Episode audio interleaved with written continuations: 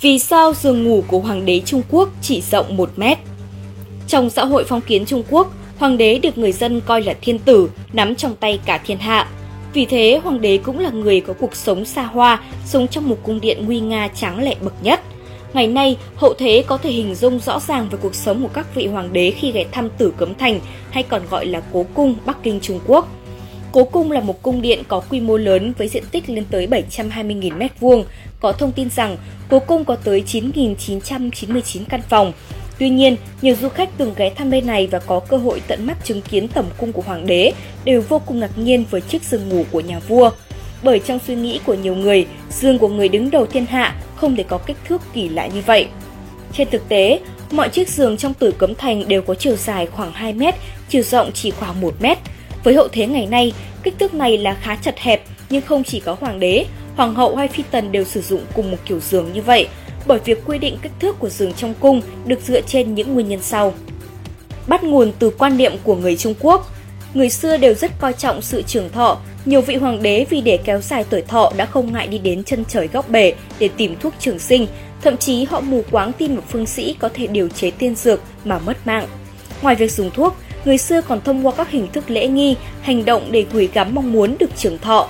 Ví dụ như khi gặp hoàng thượng, các quan đại thần thường hô to Hoàng thượng vạn tuế, vạn tuế, vạn vạn tuế đều mang ý nghĩa chúc hoàng thượng sống lâu vạn tuổi. Hiển nhiên rằng, việc thiết kế một chiếc giường nhỏ hẹp cũng mang dụng ý như vậy. Trong tiếng Trung, cách phát âm của từ giường gần giống với từ trường, từ xấu với nghĩa chặt hẹp đồng âm với từ thọ. Do đó, từ giường hẹp khi phát âm nghe gần giống với từ trường thọ, từ ý nghĩa tốt đẹp này không chỉ riêng trong hoàng cung mà ngay cả bách tính cũng sử dụng những kiểu giường có kích thước hẹp như vậy. Điều này rất khác so với ngày nay. Con người hiện đại cho rằng việc nghỉ ngơi là rất quan trọng với sức khỏe của mỗi người. Vì thế để tạo nên sự thoải mái, dù chiếc giường được thiết kế theo kiểu dáng nào thì chúng cũng đều đáp ứng một nhu cầu cơ bản là kích thước rộng rãi. Thiết kế tương thích với phòng ốc trong cung. Ngoài ra, nguyên nhân thứ hai khiến cho những chiếc giường trong hoàng cung có kích thước chật hẹp là do diện tích của các căn phòng. Vào thời phong kiến, người xưa coi việc xây dựng phòng ốc là chuyện đại sự, có rất nhiều những điều cấm kỵ khi xây và bố trí nội thất. Vì phòng dùng để cho người ở nên kiến trúc và kết cấu phòng sẽ trực tiếp ảnh hưởng đến vận khí của người đó. Cổ nhân có câu, ốc đại nhân thiếu thiết mạc trụ, có nghĩa là phòng ốc xây dựng quá lớn mà thưa người thì đừng ở. Họ cho rằng phòng quá lớn sẽ dễ khiến dương khí lọt ra ngoài, tai họa theo đó mà kéo đến. Do đó, trong hoàng cung, các căn phòng đa phần đều sẽ được thiết kế thấp và hẹp nhất.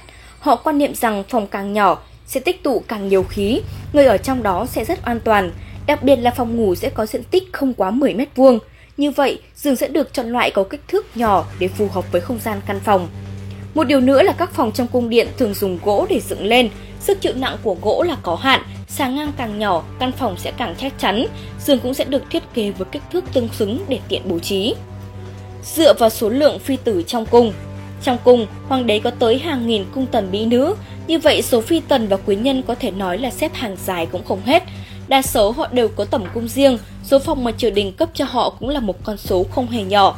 Thế nhưng hoàng thượng chỉ có một, đâu thể hàng ngày ghé thăm tất cả các phi tần. Hơn nữa, đa phần khi được hoàng đế chọn thị tẩm, các phi tần sẽ được đưa đến tẩm điện của ngài. Nếu hoàng thượng đến tầm cung của phi tần thì theo quy định của triều đình, ngài sẽ nghỉ ngơi ở đó trong vòng 2 tiếng rồi quay trở về cung của mình. Do vậy, triều đình đã quyết định tiết kiệm ngân sách bằng cách xây phòng của các phi tần với diện tích nhỏ. Qua đây có thể thấy, người xưa ngoài việc thiết kế giường của hoàng đế với kích thước nhỏ mang ngụ ý chúc trường thọ, còn thể hiện rằng mỗi quyết định của ngài đều trải qua tính toán kỹ lưỡng nhằm mang lại lợi ích thực tế.